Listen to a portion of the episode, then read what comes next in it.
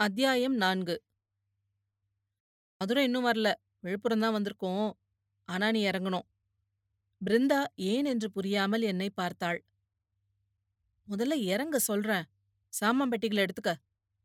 வண்டி போகாதா?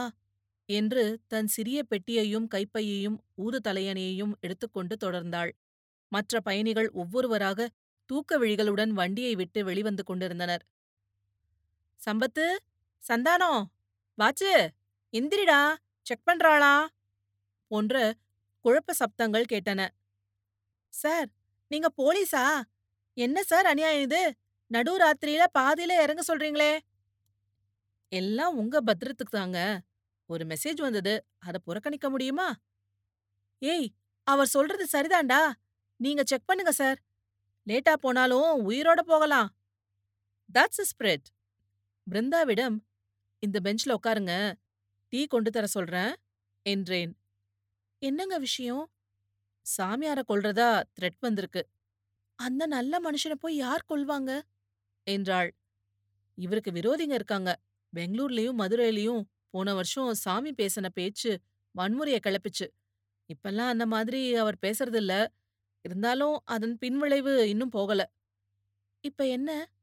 வண்டி பூரா சோதனை போட்டுட்டு கிளியர் பண்ணப்புறம் தான் புறப்படும். நாளைக்கு உங்களுக்கு எத்தனை மணிக்கு முகூர்த்தம்? அது வந்து பத்து மணிக்குன்னு நினைக்கிறேன். மதுரை போனா போதும்.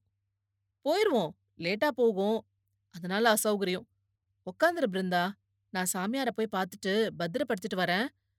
எஸ்எம் ரூம்ல உட்காத்தி வச்சிருக்கேன். அங்கு நான் போன போது சஞ்சலம் இல்லாமல் சர்க்கார் நாற்காலியில் நேராக உட்கார்ந்திருந்தார் சுவாமி. சிஷ்யர்கள் மூன்று பேர் வாசலில் காவல் காத்திருக்க ஒருவர் சிறிய கிளாஸில் அவருக்கு டீ கொண்டு வந்து கொடுத்தார். சக்கர போடலியே என்றார் ஒரு சீடர். என்னை பார்த்ததும் என்ன அசோக்? என் ஒரு ஆத்மாவினால் எத்தனை தொந்தரவானது பாரு. பெரும்பாலான பெட்டிகளை சோதிச்சிட்டோம் எதுவும் சந்தேகப்படியா இல்ல. நான் சொன்னேனே அசோக் எதுக்காக படபடப்போம் பரபரப்போம்? என் போன்ற அற்பமானவன கொல்றதால யாருக்கு என்ன பிரியும்? என்னவோ பொலிட்டிக்கல் ஸ்டேட்மெண்ட் சுவாமி. நான் கவனிச்ச வர உலகத்துல எல்லாருக்கும் விதிவிலக்கு இல்லாம ஒரு எதிரியாவது இருக்காங்க. இந்த ஆளு செத்து போயிட்டா நல்லதுன்னு நினைக்கிறவங்க இருக்காங்க. காந்திக்கு ஜான் லெனனுக்கு கெனடிக்கு மார்டின் லூதர் கிங்குக்கு இல்லையா? மனத்தினுடைய விசித்திரங்களால வர்றது. நான் போனாலும் பரவாயில்ல. உன்னோட ஒண்ணும் அறியாத மக்களை பெரிய அபாயத்துக்கு உள்ளாக்குறது தான் சரியில்லை.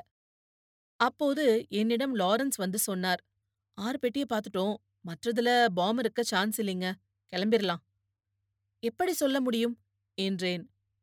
சுவாமி எந்த பெட்டியில போகிறாங்கிறது நம்ம விட அவங்களுக்கு சரியா தெரிஞ்சிருக்குங்கிறது யூகம் என்றார். எதுக்கும் மத்த பெட்டிகளையும் மேலாக சோதிச்சிருங்க. பேசஞ்சர்களை இறக்க வேண்டாம். கொஞ்சம் டைம் மிச்சமாகும். சுவாமி ரயில் புறப்பட இன்னும் ஒரு மணி நேரமாவது ஆகும். உங்களை வேணும்னா பாதுகாப்போட ஒரு டாக்ஸி ஏற்பாடு பண்ணி மதுரைக்கு அழைச்சிட்டு போகட்டுமா? இல்ல அசோக். விழா நாள் முழுதும் உள்ளது. சாயங்காலம்தான் ஊர்வலம். அதுக்குள்ள போய் சேர்ந்துட்டா போதும். மற்ற பேர் அது வரைக்கும் சமாளிப்பாங்க. ஒரு பெரிய அபாயத்துக்கு காரணமா இருந்துட்டு வண்டிய புறக்கணிக்கிறது துரோக செயலாப்படுது. என்னாலதான் இந்த தாமதம். அந்த தாமதத்தின் விளைவுகள் எனக்கும் ஏற்படணும் என்றார்.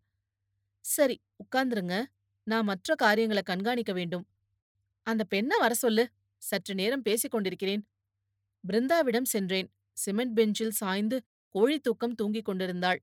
ஒருமுறை என்னை பார்த்ததும் முழுவதும் கண் விழித்தாள். பிருந்தா சாமியாருக்கு உன்னை பிடிச்சு போச்சு. கூப்பிடுறார். எதுக்கு? என்றாள். பேச்சு துணைக்குதான். வண்டி புறப்பட இன்னும் ஒரு மணி நேரமாவது ஆகும். தன் உடைமைகளை எடுத்துக்கொண்டு எங்க இருக்கார்? என்றாள். நேரா போனா எஸ்எம் ரூம்ல இருக்காரு. அவள் சென்றதும் நான் துரிதமாக சோதனை வேலையை தொடர்ந்தேன். பயணிகள் தூக்கத்தில் இருந்ததால் அதிகம் கலவரம் ஏற்படவில்லை. தேவைப்பட்ட போது மட்டும் எழுப்பினோம். இருந்தாலும் பலர் கடுப்பில் இருந்தார்கள். குறை சொல்லிக் கொண்டு வந்தார்கள். ஸ்டேஷனுக்குள்ள வர்றப்ப வண்டிய செக் பண்ணி அனுப்ப மாட்டீங்களா? ஊட்டி தான் வச்சிருக்கோம். ஆனா யார்ட்ல இருக்கிறப்ப பல விதங்கள்ல பத்திரக்குறைவு ஏற்படுது. காவலுக்கு ஆள் பத்தாதுங்க. முழு வண்டிக்கு ஒரே ஒரு ஆர்பிஎஃப் ஜவான்னா எப்படிங்க? பயமுறுத்தல் தான். நிச்சயம் வெடிபொருள் இருக்காது. இருந்தாலும் உங்க நன்மைக்காக இந்த தாமதத்தை நீங்க சகிச்சு தான் ஆகணும். காலையில மதுரையில ஒரு இன்டர்வியூ இருக்கு சார் ஒன்பது மணிக்கு என்றான் ஒரு இளைஞன் லெட்டர் கொடுக்கறேன். காரணம் தவிர்க்க முடியாம இருக்கறதால இன்டர்வியூவ ஒத்தி போட சம்மதிப்பாங்க. அதுக்குள்ள வேல போயிடும் சார். அப்ப செக்கிங் வேணாங்கறீங்களா? என்றேன் ஆயாசத்துடன். பண்ணுங்க பண்ணுங்க. கொஞ்சம் சீக்கிரமா பண்ணுங்க. லாரன்ஸ் ஏழாவது மாடியிலிருந்த பிளாஸ்டிக் பையை எடுத்து வந்து, இது ஒன்னு தான் யாரும் கிளைம் பண்ணாம இருந்தது. திறக்கலாமா? என்றார். கேர்ஃபுல். திறந்து வச்சிருக்கா? ஜிப் போட்டு மூடியிருக்கு. திறந்தா ஆக்டிவேட் ஆயிடும். அப்படியே எடுத்துட்டு தள்ளி போய் வைக்கிறது தான் உத்தமம். நான் பையை பார்த்தேன். ரெக்ஸன் பை. பச்சையும் மஞ்சளும் கலந்து மூடப்பட் ஜிப்பில் ஒரு கொட்டைப்பாக்கு பூட்டு போட்டிருந்தது. மெல்ல லேசாக கையால் அழுத்தி பார்த்தேன். மெத்து மெத்தென்று துணியிருந்தது. காதருகில் வைத்தேன். டிக் டிக் சத்தம் கேட்டது. உடனே வைத்து விட்டேன். ஒதுங்கிருங்க. டைமர் இருக்கிறாப்ல தெரியுது. Easy easy. யாராவது பெருசா குச்சி ஏதாவது வச்சிருக்கீங்களா? ஸ்டேஷன்ல ஒட்டடை அடிக்க எல்லோரும் ஒதுங்கினார்கள். கொடிக்கம்பால் அப்புறப்படுத்தி தூரத்தில் வைத்து விடலாம் என்றார் சூப்பரண்ட். இப்போது கிட்டே போக பயப்பட மாட்டார்கள். எனக்கு கைகளில் குளிரிலும் வியர்வை துளிர்த்தது. எந்த நிமிஷமும் வெடிக்கலாம். இல்ல ஏதோ நியூக்ளியர் சமாச்சாரம் போல அதை கொடிக்கம்பில் தொங்கவிட்டு ஒருமுறை அது வழுக்கிய போது காதை பொத்திக் கொண்டார்கள். இதயம் ஒரு துடிப்பு தடுமாறியது. நல்ல வேளை அப்போது கூட்டத்திலிருந்த ஒருவர் அந்த பேக் என்னதுங்க என்றார் தெளிவாக. நாசமா போச்சு. ஏயா முதல்லயே சொல்லல? இப்பதான் பார்த்தேன். சீட்டுக்கு அடியில வச்சத மறந்துட்டேன். உள்ளுக்குள்ள என்னையா சத்தம் கேக்குது? அது வந்துங்க அலார கடிகாரங்க. சைனா பஜார்ல வாங்குனேன். என் மச்சினிக்கு பரீட்சைக்கு படிக்க. உன்னால பாரு. சரியான தூக்கத்துல மறந்துட்டேங்க. ஒரு ஒல்டாலு, ரெண்டு பெட்டி, கூஜான்னு ஞாபகம் இருந்தது. அப்புறம் இவ தான் சொன்னா மஞ்ச பைய காணோமின்னுட்டு. நல்ல காரியம் பண்ண. எனக்கு நடுக்கம் தீர்ந்து சிரிப்பு வந்தது. பயம் என்பது எத்தனை வலுவான ஆயுதம் என்று மீண்டும் உணர்த்தப்பட்டேன். இதற்கு முன் கோஹிமா எல்லையில் ஒரு ரைஃபிள் எனக்கு நேராக காட்டப்பட்டு அதன் ட்ரிகர் தட்டப்பட்ட கிளிக் கேட்டபோது பயந்தேனே அதே பயம். பயக்ருத் பயனாசன என்று சுவாமி சொன்னது ஞாபகம் வந்தது. காலை ஐந்து மணி ஆகிவிட்டது. சூப்பரண்ட் இட்ஸ் ஆல் கிளியர் என்று சொல்ல ஸ்டேஷனிலேயே பலர் பல் தேய்த்தார்கள். டீ காஃபி கெட்டில்காரர்களுக்கு சுறுசுறுப்பாக வியாபாரமாயிற்று. பயணிகள் அனைவரும் தன் பெட்டிகளுக்கு திரும்பிவிட எஸ் எம் கார்ட் கொடுத்த எல்லா காகிதங்களிலும் கையெழுத்திட்டேன். பயணிகள் இருக்கைகளுக்கு திரும்பவும் என்று மீண்டும் மீண்டும் ஒளிபெருக்கியில் அறிவிப்பும் செய்தோம். நான் சிகரெட் பற்ற வைத்துக் கொண்டு மெல்ல சுவாமி இருந்த அறைக்கு சென்றேன். அதை அவசரமாக பிடித்துப் போட்டு மிதித்துவிட்டு உள்ளே நுழைந்தேன். சுவாமி நாற்காலியில் வீற்றிருக்க கால்மாட்டில் சிஷ்யர்கள் வீற்றிருக்க பிருந்தா விளிம்பில் மண்டியிட்டு உட்கார்ந்திருந்தாள்.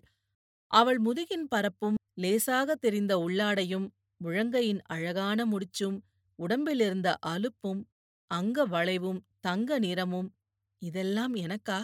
என்றேன் மனசுக்குள். அசோக்! என்ன? எல்லாம் சுகமா? ஆம் சுவாமி. இனி அபாயம் ஏதுமில்லை. நான் சொன்னது சரிதானே? எனக்கின்னும் வேலை வரவில்லை என்பது சரிதானே? சரிதான் அத பரிசோதனை செய்த பின் தான் எங்களைப் போன்ற பாமரர்களால் தெரிந்து கொள்ள முடிகிறது. பிருந்தா நீ என்ன சொல்கிறாய்?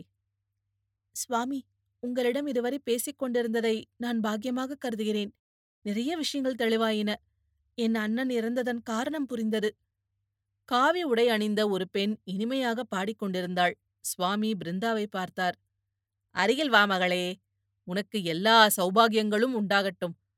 உன் இஷ்டப்படி உன்னை வரிப்பதற்காக வந்திருக்கும் இந்த அருமையான கடமை உணர்ச்சி மிக்க இளைஞனை விவாகம் செய்து கொள். மூன்று புத்திரர்களை பெறுவாய். அவர்களுக்கு மறுசூதனன் நாராயணன் கோவிந்தன் என்று பெயரிடுவாய். மதுரையில் என்னை வந்து சந்திக்க முடியாவிட்டால் சென்னைக்கு வந்தால் அடுத்த மாதம் சலிவன் தோட்டத்தில் உள்ள எங்கள் ஆசிரமத்துக்கு வந்து சந்திக்கலாம். சர்வ மங்களமும் உனக்குண்டாகட்டும் என்று அவளை ஆசீர்வதித்தார். அசோக் வா. நானும் அவளுடன் சேர்ந்து ஆசிர்வாதம் பெற்றேன். எனக்கு பேருவகை தருமாறு எங்கள் இரு கரங்களையும் அவர் இணைத்தார். அவள் கைவிரல்கள் என் விரல்களுடன் கோத்துக் கொண்டன. சற்று நேரம் தாமரித்து விடுவித்துக் கொண்டாள்.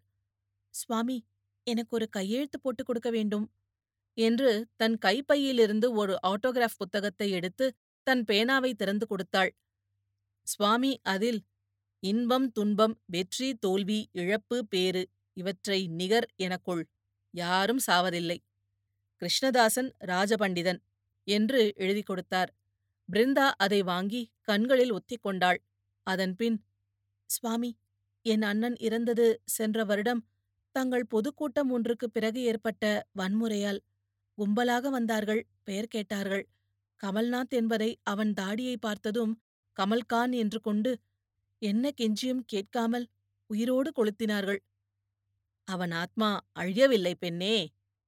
அது உண்மையென்றால் சொர்க்கத்துக்குப் போகும் உங்கள் ஆத்மா என் அண்ணனின் ஆத்மாவை சந்தித்தாரித்ததாக தகவல் சொல்லட்டும் பிருந்தா அதன்பின் தன் கைப்பையிலிருந்து ஒரு பிஸ்டலை எடுத்து சுவாமி ராஜபண்டிதரின் மார்பில் வைத்து அழுத்தினாள்.